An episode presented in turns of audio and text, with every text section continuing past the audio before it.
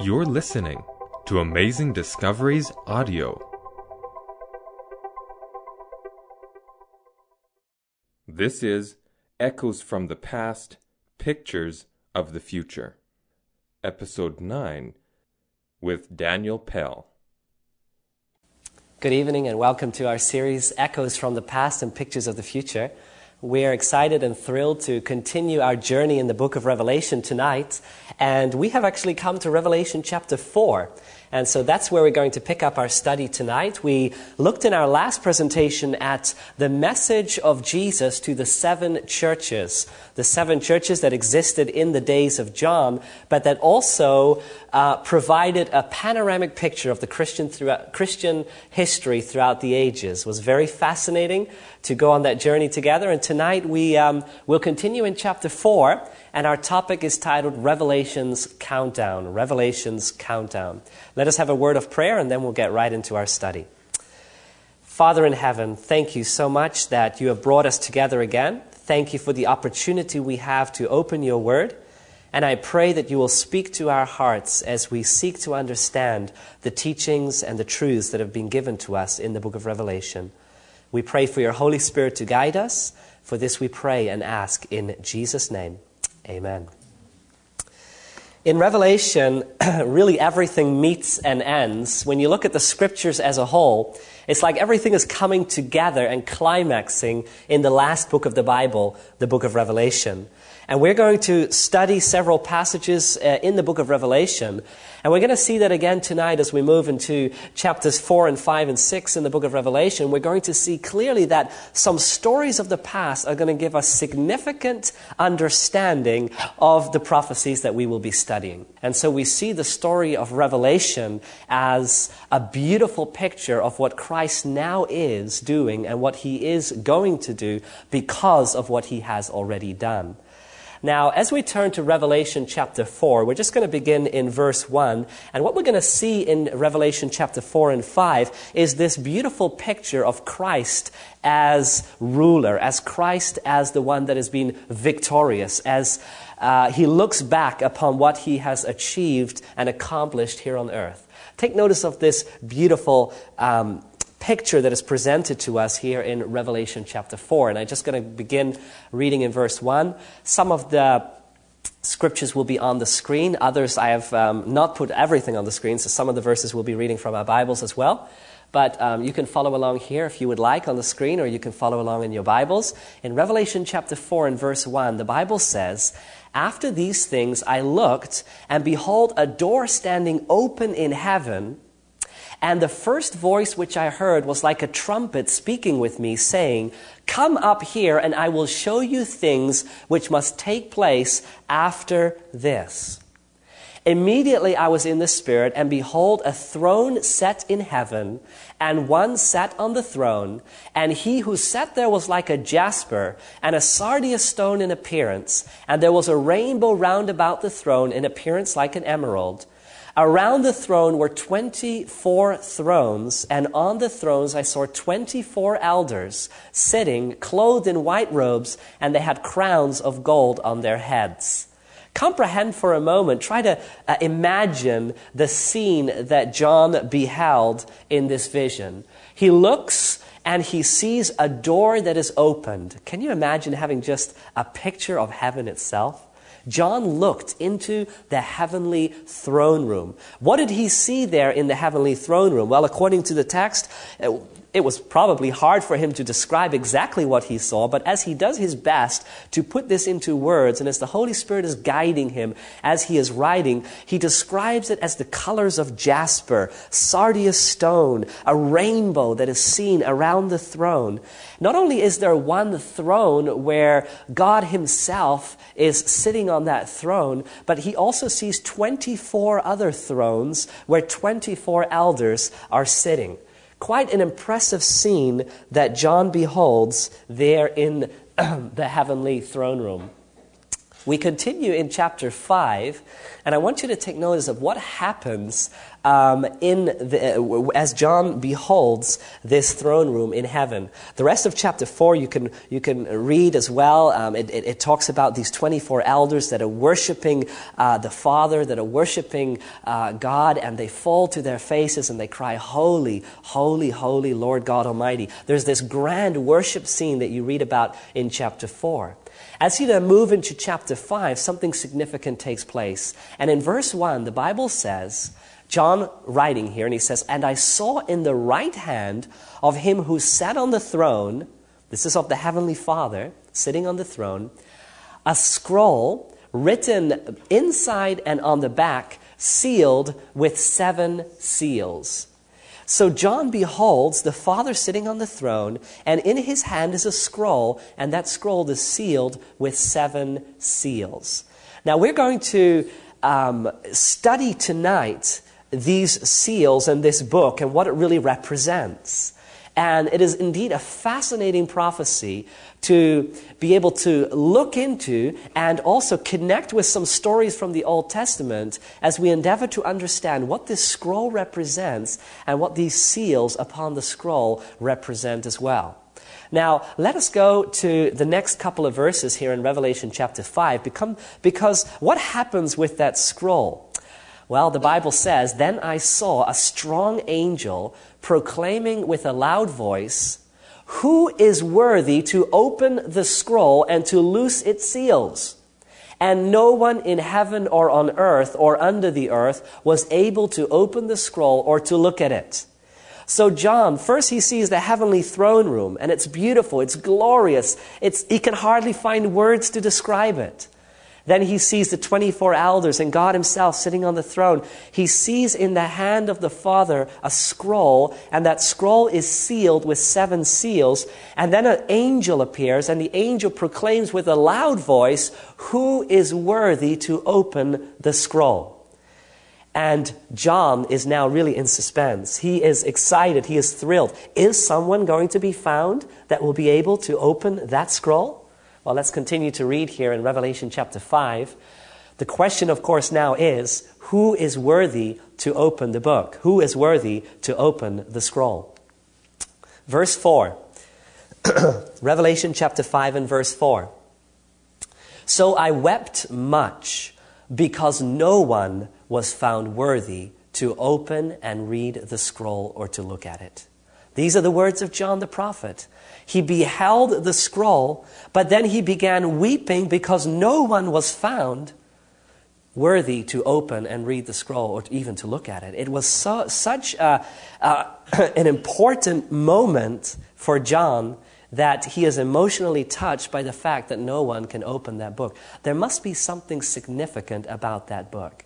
There must be something very important about that scroll since it even touched John to the point of tears. Now, let's continue here because we want to find out what that scroll represents. And in order to find out what that scroll represents, because it must be something very important, if not even an angel, well, a strong angel uh, couldn't, couldn't even open it. And then no one was found to open it. We go back to the Old Testament and we're going to look at three particular stories in the Old Testament that I believe are going to shed light upon the meaning of the scroll. They're going to shed light upon what this actually, this scene represents. Because many times when you read the scriptures, and particularly when you read the book of Revelation, you sometimes have to put yourself in the place of a Jew. Now, in the Jewish culture, in the Jewish tradition, there were certain scenes that were very familiar for a Jew, and yet they're very different or very uncommon uh, for you and for me, especially living in the day and age in which we live. If I would see, if I would come into a room and I would see 24 elders or 24 elderly people sitting on thrones, and I would see a book that was sealed with seven seals, I would absolutely have no clue or no idea what that book would be about. And I think that many of us, many of you can say the same. So we have to now take a step, a step back, place ourselves a little bit into the Jewish world, into the Jewish culture, go back to the stories of the past, and see if we can then grasp a little bit more what is spoken of here in the book of Revelation. And so we go to Jeremiah chapter 32, and this is going to be our first story. As I said, we're going to go to three stories that I believe will help us to understand this picture a little better. Jeremiah chapter 32, the prophet Jeremiah lived at the same time as the prophet Daniel. Now, we have studied the book of Daniel, and Daniel was the prophet that was taken captive from Jerusalem to Babylon. Jeremiah lived uh, in Jerusalem and in Judah, and he was the prophet that prophesied the coming of the king of the north and the invasion of the king of the north. Now, the people really didn't like Jeremiah the prophet, and so what they did is they took Jeremiah the prophet and they cast him into prison. And even while he was in prison, Babylon came, and the prediction of his prophecies came to pass. And so while Jeremiah is in prison, Babylon has surrounded the city of Jerusalem. And that's where we pick up the story here in Jeremiah chapter 32, beginning in verse 1. And the Bible says, The word that came to Jeremiah from the Lord in the tenth year of Zedekiah, king of Judah, which was the eighteenth year of Nebuchadnezzar. For then the king of Babylon's army besieged Jerusalem, and Jeremiah the prophet was shut up in the court of the prison which was in the king of Judah's house. That's quite something to shut up the prison, to shut up the prophet when his predictions are coming to pass in before their very eyes. And yet, this was the, this was the uh, how far the people had come in apostasy at that time. Now, the next scene is the significant scene that I want you to take note of um, in connection with our prophecy and revelation, with the book, the sealed book, and um, the significance of the elders and the scene that we behold here. Jeremiah is in prison, and listen to what it says Jeremiah chapter 32, beginning in verse 6. And I'm going to read from verse 6 to verse 12. And Jeremiah said, The word of the Lord came to me, saying, Behold, Hanamel, the son of Shallum, your uncle, will come to you, saying, Buy my field which is in Anathoth, for the right of redemption is yours to buy it. Then Hanamel, my uncle's son, came to me in the court of the prison, according to the word of the Lord, and said to me, Please buy my field uh, that is in Anathoth, which is in the country of Benjamin, for the right of inheritance is yours. And the redemption yours, buy it for yourself. Then I knew that this was the word of the Lord. So I bought the field from Hanamel, the son of my uncle, who was in Anathoth, and weighed out to him the money, 17 shekels of silver. Now, I just want to pause there for a moment before I continue to read. It was about the worst time possible to purchase land. Because if you think about it, all the land owned was owned now by Babylon. Babylon had invaded, Babylon had surrounded Jerusalem, and now the word of the Lord comes to Jeremiah that Jeremiah is to purchase the land from his cousin. And just as the word of the Lord comes to Jeremiah, his cousin appears there in the court of the prison house, and he comes there and he wants to sell the land. Now, of course, there's some symbolic meaning in all of this, and we're going to find out in just a moment what that symbolic meaning is. But let's continue to read as we look at how this transaction takes place as he purchases the land from his cousin.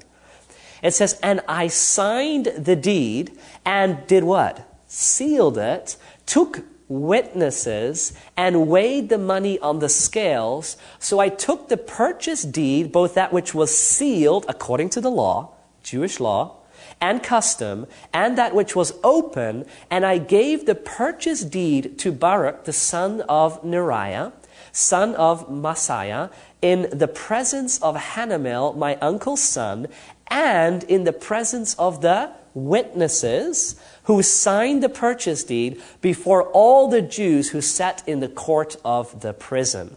So, as um, Jeremiah purchases the land from his cousin, it has to happen according to the custom of the Jews, according to the law of the Jews. And so the scene is a very interesting one. There are witnesses, and those witnesses are beholding what is taking place. They are there to witness this uh, transaction, this purchase. The deeds are written in a book or on a scroll, and that scroll is then sealed. Now, that, that, that is very familiar language when you look at what we just read in Revelation chapters 4 and particularly in chapter 5. In chapter 5, in chapters 4 and 5, we read about witnesses, 24 of them, 24 witnesses. We read about a scroll, and that scroll is sealed. Now, the question here in the story of Jeremiah, of course, is why did Jeremiah at such a time purchase land from his cousin because it was the worst time to buy land. Babylon had just invaded Jerusalem, uh, just invaded Judah and had besieged Jerusalem. Well, in the very same chapter, Jeremiah chapter 32, you go to the last verses there and listen to what it says. Jeremiah chapter 32 and verse 15. For thus says the Lord, and this is the message of Jeremiah that he received from the Lord. For thus says the Lord of hosts, the God of Israel, houses and fields and vineyards shall be possessed again in this land. So, though Jeremiah had given the prophecy that the people of God would be taken into captivity by the king of the north, by Babylon, and as we have already learned in our uh, studies on the book of Daniel, we, we looked at that prophecy of Jeremiah where he predicted that they would go into captivity for a period of 70 years, which accurately happened, uh, though he gave the prophecy that they would go into captivity, God was so merciful that he already gave the promise at the time of the captivity, at the time that they were about to be taken away, that they one day would come back and again purchase or again um, possess the land and purchase lands and build houses and vineyards. Isn't God good? God, in his mercy, was giving the promise that they would return. But this purchase of land was a very significant one because what Jeremiah did is he bought the land from his cousin, in, uh, and, and by doing so, he is giving a message, which is really a message from God, that land again will be purchased after the captivity.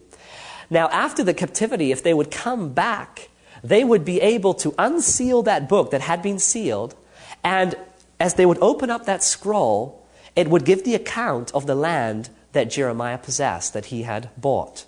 And so it was in the Jewish culture that you would purchase a land and it would be recorded, it would be written down, and then it would be sealed. And this would all be done in the eyes or before the witnesses, before the eyes of the witnesses. Very interesting scene. Now, thinking back about what we have learned in Revelation or what we have seen in Revelation, is there is there a, a land that has been bought? Is there um, a place that has been secured? Think about it. When Jesus came to this world, he paid a very high price to redeem this world back. It was a very high price that he paid with his own blood. You see, when sin entered into this world, when, when, our, uh, when, when our parents, when Adam and Eve decided to eat of the forbidden fruit, this world, this land, this planet was hijacked by the devil himself, and he claimed it as his. But Jesus Christ, he came and he paid the price to redeem this planet back. He poured out his blood, and that has been written in a book, and it is sealed with seven seals. It is secure. It is his. It belongs to him. Now, what is very fascinating about this is that you will take, if you took notice there in the story, when the cousin of Jeremiah came to Jeremiah in the prison, he said something significant. He said, The right to redeem the land, the right to purchase the land is yours. Now, what does that mean? What that meant is in Jewish culture, in the Jewish tradition, you couldn't just sell your land to whoever you wanted. As a matter of fact, if you wanted to sell a land, you would first have to go to your kinsmen or your uh, family, your, your relatives. If they did not want to purchase that land, then you could go to someone else. But you had to go to the person that first had the right to purchase that land. So the close kinsman, the close relative, has the first right to purchase the land. Now think about this. Jesus condescended from heaven, became a man, and he became one of us so he could have the right to purchase this world when he died on Calvary so it could be written in a book and sealed with seven seals. And we are waiting now for those seals to be unsealed so that one day the scroll can be opened, which is, I believe, really the book of life, and the record will be there. Who will purchase, who will possess the land? Because when we put our faith in Jesus Christ, our names are recorded in that book. Our names are recorded in that um, doc, we could say in that scroll, in that document of the purchase of Christ. Now, let's go a little bit further to another story that I believe will shed a little bit more light on this as well. We turn to the story of Ruth, and some of you might be familiar with this story. Um, a couple by the name of Elimelech and Naomi, they had two sons, and they were a Jewish family, and they went to live in Moab, which was a neighboring country of Israel, because of a famine that arose in Israel. And they lived there for many years, and they had two sons, and both their sons ended up marrying uh, Moabites. And those Moabite women were Ruth, and the other was Orph- Orpah.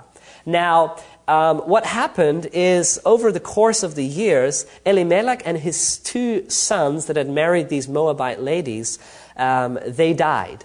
And so Naomi decides that she's going to go back to her country. She's going to go back to Israel.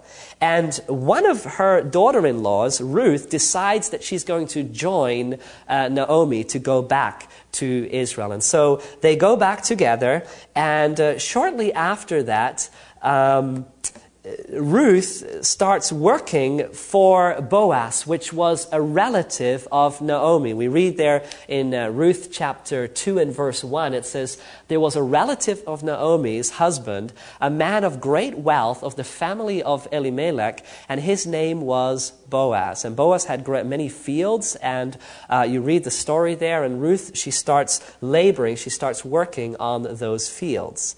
Now, in the meanwhile, Naomi is really praying because she wants Ruth to end up together with Boaz, that they can uh, marry. And, and in God's providence, this also happens. But when you look at how, how this story unfolds, it's very fascinating, also in the light of, um, of these Jewish customs and laws that again shed light light on the story that we read about in Revelation.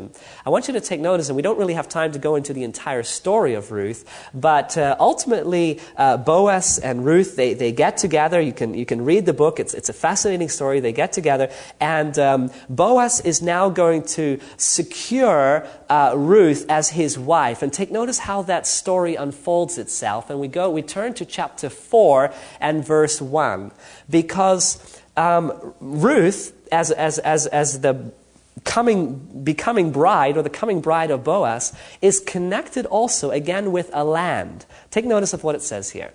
Now Boaz went to the gate and sat down there, and behold, the close relative of whom Boaz had spoken came by. So Boaz said, Come aside, friend, and sit down here. So he came aside and sat down, and he took ten men of the elders of the city and, sits, and said, Sit down here. So they sat down. Take notice of the scene here. You have the elders that are sitting there. Boaz is there, and Boaz is together with a close relative. And now take notice of why he is with this person. It says, Then he said to the close relative, Naomi, who has come back from the country of Moab, sold the piece of land which belonged to our brother Elimelech. Now remember, when you sell a land, it has to first go to relatives.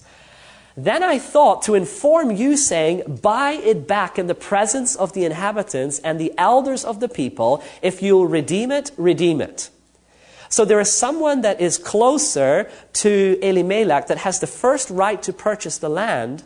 And if he doesn't want to purchase it, then Boaz is the next person that has the right to, to, to purchase the land. Now take notice what it says.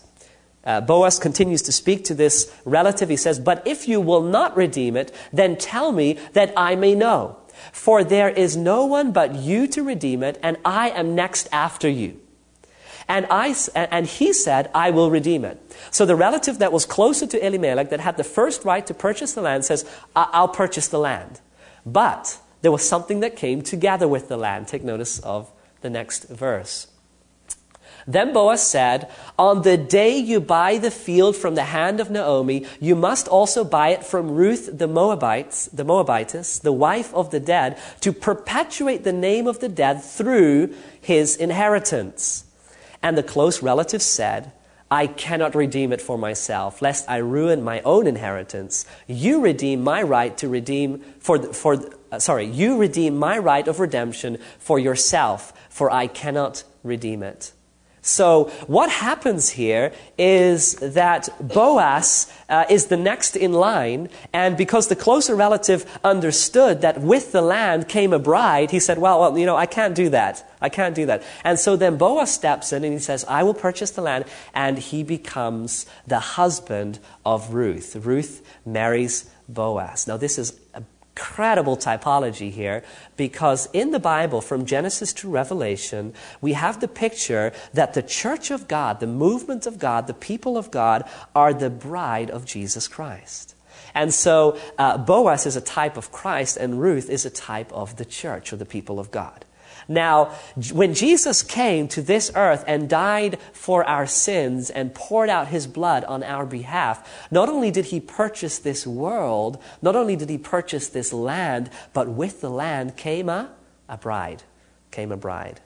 And this record of both the land and the bride is recorded in that scroll in Revelation. And in order for that scroll to be read, the seals have to come off first. And we're going to see in just a moment what those seals represent. And we'll see how far we are in this process of opening this scroll, opening this book. But there's one more story I want to go to before we move back to Revelation. This is a story found in the book of Leviticus. And we're going to all these Jewish customs and Jewish traditions and laws because it's very important to put, our, put ourselves in this position so that we understand the scene in Revelation. Uh, that's why we need the Old Testament in order to understand the book of Revelation. In Leviticus chapter 25, beginning in verse 2, the Bible says, Speak to the children of Israel and say to them, When you come into the land which I give you, then the land shall keep a Sabbath to the Lord. Six years you shall sow your field, and six years you shall prune your vineyard and gather its fruit. But in the seventh year there shall be a Sabbath of solemn rest for the land, a Sabbath to the Lord. You shall neither sow your field nor prune your vineyard. Now, this was an important principle that was given to Israel that they were to work the land for six years, but then they were to rest the land on the seventh year. The principle is very simple. It says in verse 8, and you shall count seven Sabbaths of years for yourself seven times seven years, and the time of the seven Sabbaths of years shall be to you 49 years. And so there was not only uh, were they to every seventh year rest the land, but this was a sequence that was to continue seven times. Seven times seven, 49 years. Now, what happened on the 50th year then? The 50th year was known as the year of Jubilee. Now, listen to what it says in verse 9 and 10. It says, Then you shall cause the trumpet of the Jubilee to sound on the tenth day of the seventh month, on the day of atonement. You shall make the trumpet to sound throughout all your land. And you shall consecrate the fiftieth year. So the fiftieth year was to be consecrated. Listen to what it says. And proclaim liberty throughout all the land to all its inhabitants. It shall be a jubilee for you, and each of you shall return to his possession, and each of you shall return to his family. Now, the principle is very simple. The principle is this that even though you would sell your land, you would know that your land was secured for you and you could receive it back in the year of Jubilee. In verse 13, it says, In this year of Jubilee, each of you shall return to his possession. Now, if there was a poor family that really needed some funds, that really needed some money, they could sell their land and still have the secure uh, awareness or the secure um, uh, security that they would receive that land back in the year of Jubilee. And so when you would sell your land, for example, just after this year of Jubilee, you could sell it to a large amount of money. But if you would sell your land, let's say, two or three years before the year, year of Jubilee was coming, of course, you would sell it to, uh, it would not be worth a lot because in the year of Jubilee was the year that land would be returned to its rightful owner. Now, how does this connect with our story? My friends, when Jesus Christ comes back in the clouds of heaven, when Jesus Christ comes back as King of Kings and Lord of Lords, we are then, we have then come to what we could call the antitypical day or, or, or, moment of Jubilee, year of Jubilee. Because what, uh, what, what, would, what will go on on the year of Jubilee? The land will be given back to its rightful owner. Who is the rightful owner of this world? Jesus Christ. Jesus Christ is the rightful owner of this world. This world has been lost, we could almost say, has been hijacked by, by Satan himself. Satan claims this world as his. And Jesus has purchased it back on Calvary. It has been recorded in a book sealed with seven seals. And when that last seventh seal is peeled off, then the scroll will be opened, the book will be opened, and everyone in the universe will know for surety that this world belongs to Jesus Christ. It will be a year of jubilee. It will be a year of deliverance. It will be the moment that Christ returns with power and great glory. So, with these three stories in mind the story of Jeremiah, the story of Ruth, and the story of the year of Jubilee I think we can now understand a little bit better what is going on here in Revelation. Back to Revelation chapter 5 and verse 1. The Bible says, And I saw in the right hand of him who sat on the throne a scroll written inside and on the back, sealed with seven seals. Then I saw a strong angel proclaiming with a loud voice, Who is worthy to open the scroll and to loose its seals? And no one in heaven or on earth or under the earth was able to open the scroll or to look at it, so I wept much because no one was found worthy to open and read the scroll or to look at it. When I read this text for the first time, I thought to myself, why is, why is John weeping about not being able to look into that scroll? And I thought to myself, well, it must have something to do with that scroll revealing the future, and John is sad because now he doesn't know about the future. But it really didn't really satisfy uh, that answer, that question totally, because there must be something more to it. You see, John was very familiar with that scene. He had seen it many times as he walked on the streets of Jerusalem. I'm sure that John would sometime on the street corner, he would see the witnesses. He would see the purchase between uh, regarding a property. He would see someone sign and seal the document. He knew this scene so well. He had seen it many times. Maybe he had been engaged in, in it himself. And now, when he sees this heavenly throne, he sees the witnesses, he sees the book, he sees the book sealed with seven seals, and no one can open it. John knows very well if no one can open that scroll, if no one can open that book, no one will know who inherits this earth. No one will know who possesses this earth. And so the scene was very real for John, and he weeps when no one was found to open the book. But of course, there was someone that was found to open the book. Listen to the next verses, verse 5. But one of the elders said to me, Do not weep. Behold, the lion of the tribe of Judah, the root of David, has prevailed to open the scroll and to loose the seven seals. Who is able? It's Jesus Christ. Now, Jesus Christ can be, can be portrayed, Jesus Christ can be described in many, many different ways. There are uh, numerous names for Jesus Christ in Scripture, numerous ways to describe him. Listen to how Jesus is described here. Listen to how Jesus is introduced here. He is introduced as the lion of the tribe of Judah and as the root of David. In other words, one of us, the root of David. He came as a man. Why? He had to become a man because then he was a kinsman. Then he became our elderly brother. He became a relative. Why? So that he could purchase the land. Because that is what had to happen. So we see some very, very significant language here that is incredibly important for us to grasp this scene in the book of Revelation. Now, of course, if we would have a book, let's say this is the book, and it is sealed, just imagine here, with seven seals. Seven seals. Now, if I, if I peel back one seal, am I able to open the book? No. If I peel back two, am I able to open the book? No. How many seals have to be removed until I can open the book? All seven, right? All seven must be re- removed before I can open the book. Now, when the seventh seal is removed and the book is opened, that is what we could call the year of Jubilee, right? When the rightful owner receives back the land. That would be the event of Christ's second coming. The ultimate deliverance and the, uh, the possession of the land is now Jesus, is, it's Christ and none other. Now, then what we can expect is that as we look at the book of Revelation and chapter 6, and you can turn with me uh, to Revelation chapter 6, the chapter that now follows is a chapter in which the seals are systematically, one by one, removed. And what we can expect is that we're getting closer and closer and closer to the ultimate deliverance. We're getting closer and closer and closer to the second coming of Jesus Christ. And so, what we're going to see in the seven seals is that they are events from the days of John, when he beheld the book, until the final deliverance when Jesus Christ comes back and the ultimate um, year of Jubilee has arrived. So, let us take a look at these events because they are significant indeed. Uh, before we go there, I just want to read this verse as well Revelation chapter 5 and verse 6. It says, um, because first Jesus was seen, or, or, Jesus was pronounced as the, um, uh, the root of David, the uh, lion from the tribe of Judah.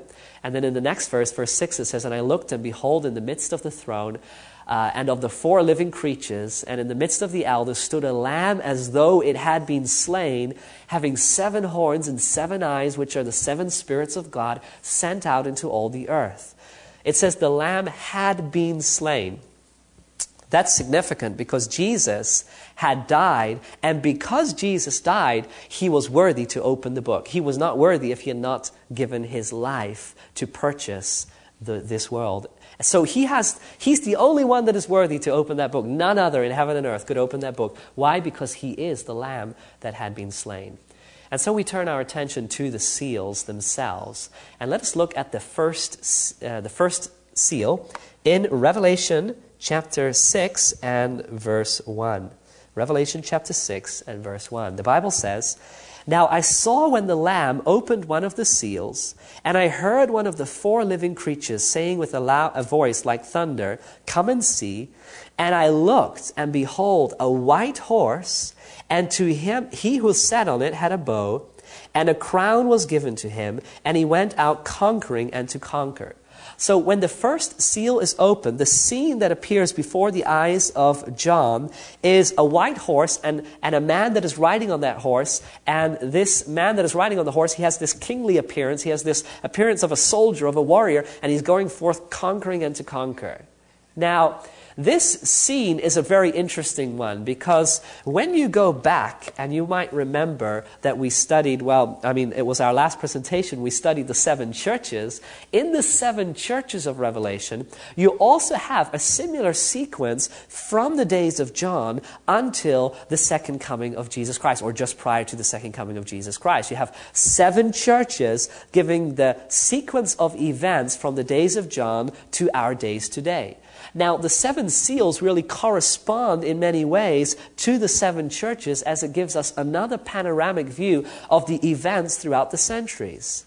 Now, when you look at the first seal, it is really a picture of the apostolic church that went forth conquering in the name of the gospel. There was no, there, you couldn't stop them. They went into the then known world and they preached the gospel of Jesus Christ with great power. They went forth conquering and to conquer. An incredible picture of the early church movement of God.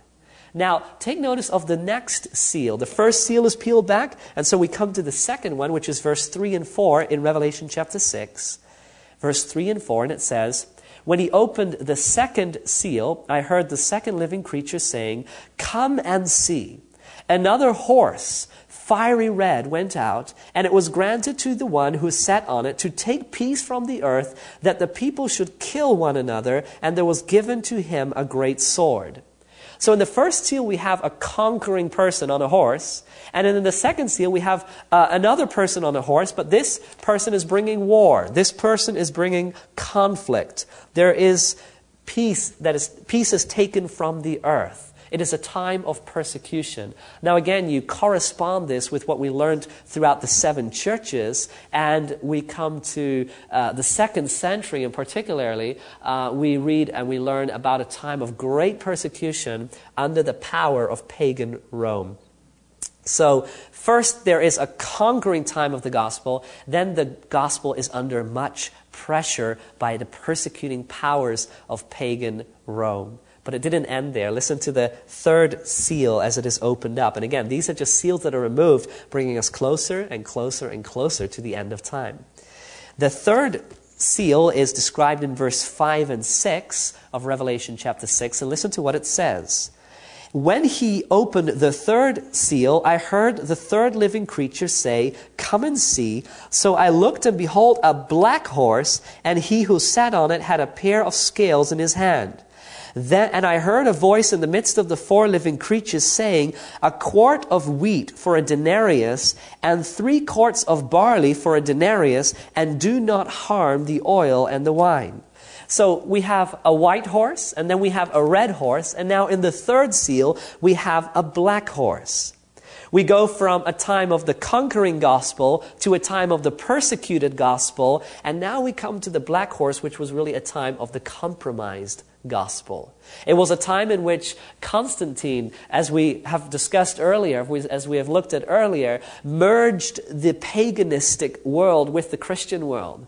It was a time in which um, truth, the truth of God was trampled on and it was replaced for the traditions of man. Now, I, I think the, the, the um, description of the third seal is, very, is a very interesting one.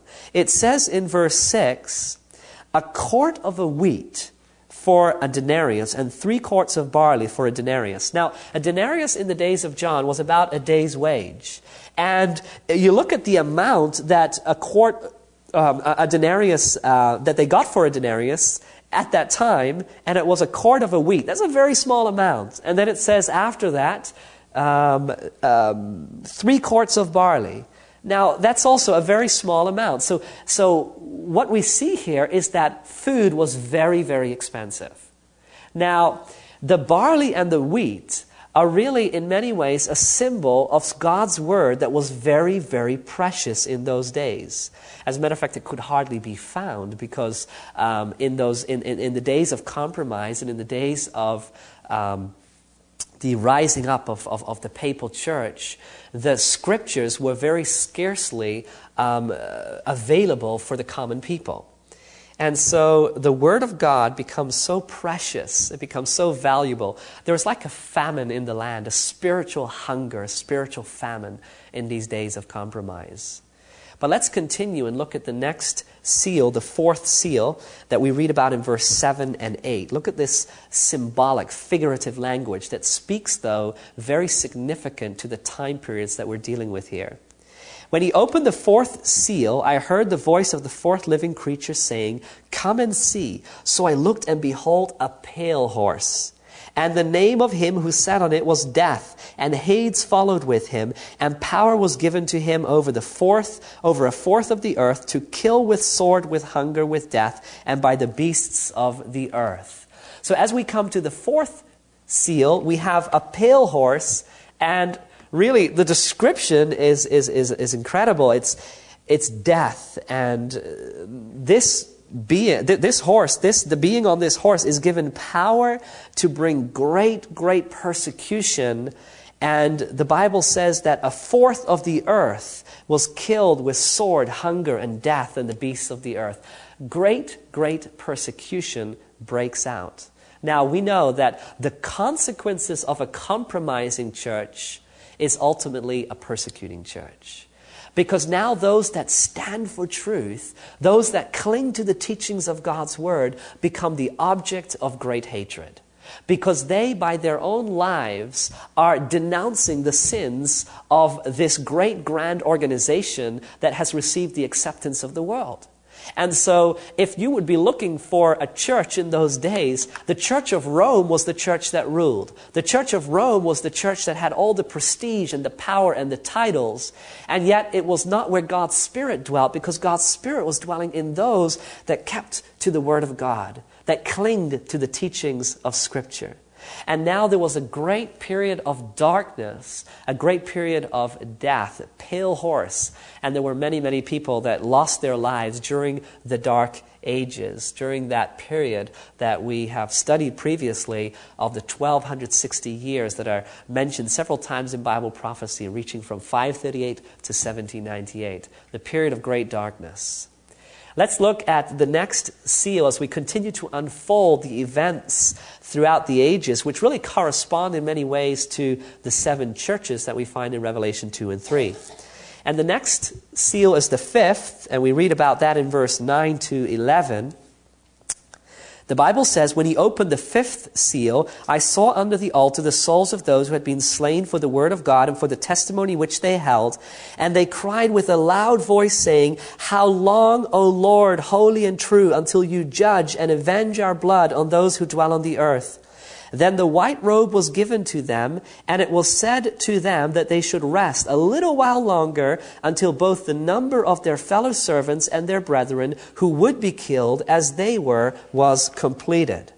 Now, the fifth seal is an important one because it is the cry of the martyrs. And the cry is, How long? How long until the deliverance? How long will this continue? A question that is a question that is coming from the hearts and from, and from those that are in this darkness, that are in this period uh, in which it seems that there is no end. There was a long period of papal supremacy and oppression. And yet there came an end to that time period, as we've already learned uh, from various other uh, uh, places, that in 1798, indeed, the, the uh, unity between church and state, between Rome and the kings of Europe, this was abolished. And again, there was liberty. And again, the, the teachings of Scripture and the teachings of prophecy became very prominent shortly after that. And this is also revealed in the very next seal, in the sixth seal. And we come now towards, we're coming closer and closer now to the very days in which we're living. We're coming closer and closer to the moment that the book can actually be opened. Now, listen to the sixth seal, and this is Revelation chapter 6, verse 12 to 17, the rest of the verses remaining in this chapter. It says, I looked when he opened the sixth seal, and behold, there was a great earthquake, and the sun became black as sackcloth of hair, and the moon became like blood. And the stars of heaven fell to the earth, as a fig tree drops its late figs when it is shaken by a mighty wind. Then the sky receding as a scroll when it is rolled up, and every mountain and island was moved out of its place. And the kings of the earth, the great men and the rich men, the commanders, the mighty men, every slave and every free man, hid themselves in the caves and in the rocks of the mountains and said to the mountains and rocks, Fall on us and hide us from the face of him who sits on the throne and from the wrath of the Lamb. For the great day of his wrath has come, and who is able to stand? Quite a number of events that transpire here as the sixth seal is peeled off. Now, you will notice that as the, as the sixth seal begins to be peeled off, the first events that we read about there in verse 12 is a great, great earthquake. Now, we have to look at the significance of the storyline here, of the line of events that we're looking at. And of course, we just found out that the fifth seal was coming to the moment where the, where the martyrs were, were crying out, How long? So we're still in the Dark Ages, and yet it's coming towards the end of the Dark Ages. And then as we move into the sixth seal, a great earthquake takes place. Now, as we come to the close of the Dark Ages, towards the close of the Dark Ages, was there any great significant earthquake that happened sometime in the 1700s where we would then have to expect it? And the answer is yes. On the 1st of, November, of the 1st of November, 1755, is known, um, and, and you can look it up, it's, it's very interesting to read the history of what happened in Lisbon, in Portugal. There was a huge, great, grand earthquake, and thousands lost their lives. It was a huge, big earthquake, most, uh, one of the biggest earthquakes that had ever happened till that time. And uh, this earthquake is really fitting in, in, in, the time sequence that we're looking at here in Revelation. Now, that's not the only thing that happened because after the earthquake is described, the next event that is, is described in verse 12 is that the sun became black and the moon became like blood. And it was not very long after that, in the year 1780, on the May the 19th of 1780, that in the United States, where, by the way, many of the Bible prophecy students were, because if you look at the um, uh, the, the, the, history of what took place, Europe was so, there was so, many, so much oppression in Europe that many of those that were seeking for freedom, they went to the United States, and it was there where they really started studying the Word of God in greater depth, de- depth and they started preaching the books of Daniel and Revelation, and in their preaching, they were seeing the fulfillment of prophecy even before their very eyes. In also this event described here in Revelation chapter 6 there was a dark day on May the 19th of 1780, and the sun became black, and it was not just some um, naturally explainable event. It was not just some eclipse, sun eclipse, um, but it was not expected at all. Suddenly, there was a dark day, and at the very same time, the moon appeared as blood. For many Bible students, that was a direct fulfillment of Bible prophecy. Now, what was still left? They had seen the, or the earthquake, they had heard about the earthquake, they now experienced the darkening day and the sun as blood. And in the year 1833, on November the 13th of 1833, is the, is the day that is known for the falling of the stars. And in the very same place here in the United States, in many parts of the, of, of the United States, um, they would see, they could, they could witness the falling of the stars. And it was such an event that many believed that, had, that the end had come. They believed that the end had come. And yet, Bible students again were reminded of the scriptures and the prophecies that showed that they were now very near to the close of time. And yet, the sixth seal, if we would have to identify ourselves in this grand story, in this grand panoramic picture here, of course, these are past events, and yet Jesus has not yet come. And so we could almost say that we find ourselves between verse 13 and 14 because according to verse 14, the Bible says, Then the sky receded as a scroll when it was rolled up, and every mountain and island was moved out of its place. And the kings of the earth, the great uh, and mighty men, the commanders, every slave and every free man, hid themselves in the caves and the rocks of the mountains. This is describing the second coming of Jesus. And then the question is asked who is able to stand? The great day of his wrath has come. Who is able to stand? Now, we have not, yes, we have not yet witnessed the sky receding as a scroll. Yet we have witnessed these other events in this uh, panoramic picture of the seals, and so we find ourselves right there between verse 13 and 14. Now, of course, there are a lot of prophetic events that fit between those verses. There are entire chapters of the book of Revelation that still will be fulfilled between these years.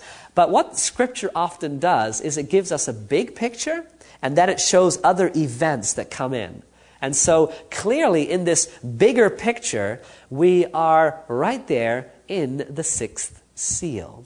And when Jesus returns, the sixth seal will be completely removed, and the question will be asked who shall be able to stand? Now, there's still one seal left, then, the seventh seal.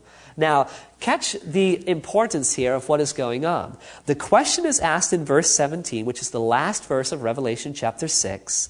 The great day of his wrath has come. Who is able to stand? And the answer is given in the very next chapter. And what I often say when I teach the Bible and when I teach the book of Revelation, I will often remind my students that when you read the book of Revelation, don't always uh, consider the chapter divisions because when John wrote the book of Revelation, he didn't stop in the end of chapter 6 and say, okay, I'm going to sleep now and I'll continue chapter 7 tomorrow morning. Um, when he wrote it, it was not written with the chapter division. And so sometimes, you know, we get caught up in theming or, or putting a theme to the chapter and not seeing the complete picture. The story continues in chapter 7 because chapter 7 is basically an answer to the question in chapter 6, the last verse. The last verse, the question is asked, Who shall be able to stand? That's the great big question. This is probably the most important question in the book of Revelation. The question is, who shall be able to stand? The answer, Revelation chapter 7. Let's continue to read here. Revelation chapter 7. It says, After these things I saw four angels standing at the four corners of the earth, holding the four winds of the earth, that the wind should not blow on the earth, on the sea, or on any tree. It's like God is keeping things in check so that the final movements of earth's history can take place. Verse 2 Then I saw another angel ascending from the east, having the seal of the living God, and he cried with a loud voice to the four angels to whom it was granted to harm the earth and the sea, saying, Do not harm the earth, the sea, or the trees, till we have sealed the servants of our God on their foreheads. So there's going to be a sealing of the final generation. The final generation that are God's children, God's followers, the commandment keeping people of God, empowered by Him, will be sealed upon their foreheads. These will be those that will be able to stand when Jesus comes. These will be those that will be translated into heaven when He comes. It goes on to describe them in chapter 7, and if you read the entire chapter, you read about the sealing of the 144,000. The 144,000 is, is, is, is the picture of the final generation that will follow Jesus wherever He goes They will be sealed. They will be part of this final sealing. This is the spiritual Israel that God is forming in the end of time.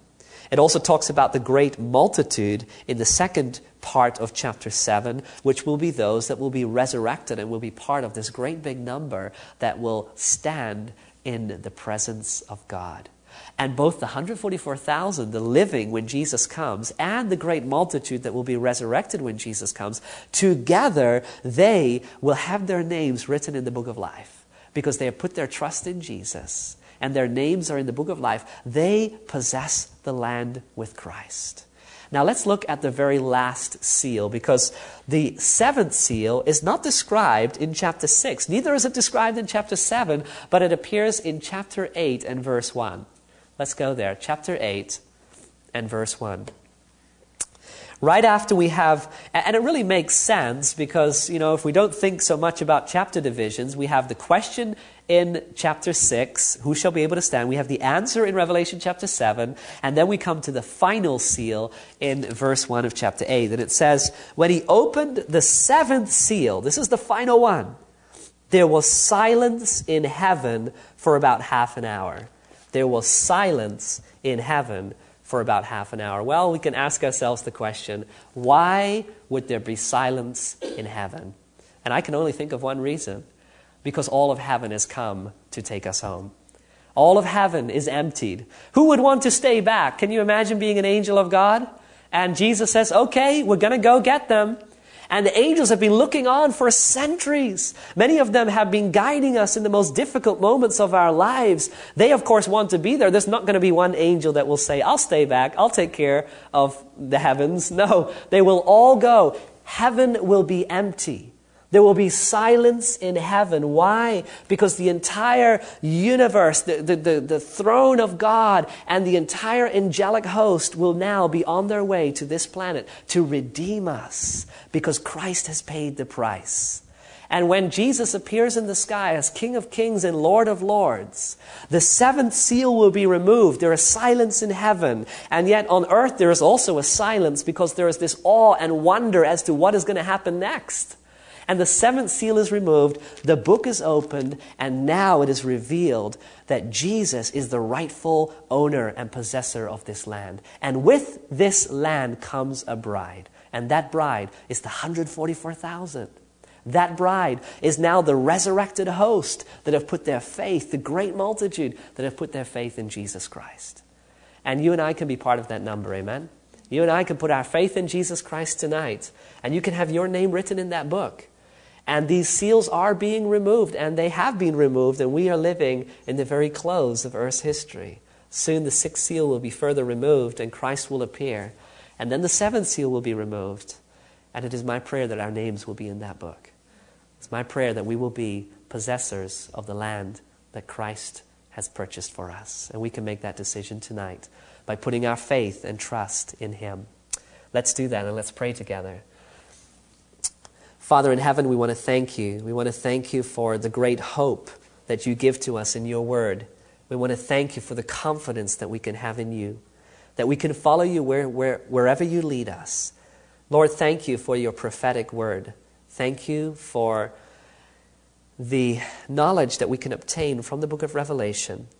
And Lord, I pray that as we prepare for your coming, that you will fill our hearts with great joy and that you will place within us this um, longing after yourself, that we will be able to be sealed, Lord, not because of our own strength, but because of the power of your cross that works in our lives. For this we ask and pray in Jesus' name. Amen. If this episode impacted you, please share it with others. Amazing Discoveries is a donor supported ministry. To help us keep producing content like this, visit amazingdiscoveries.org. And, as always, you can find the visual presentation of this episode on adtv.watch.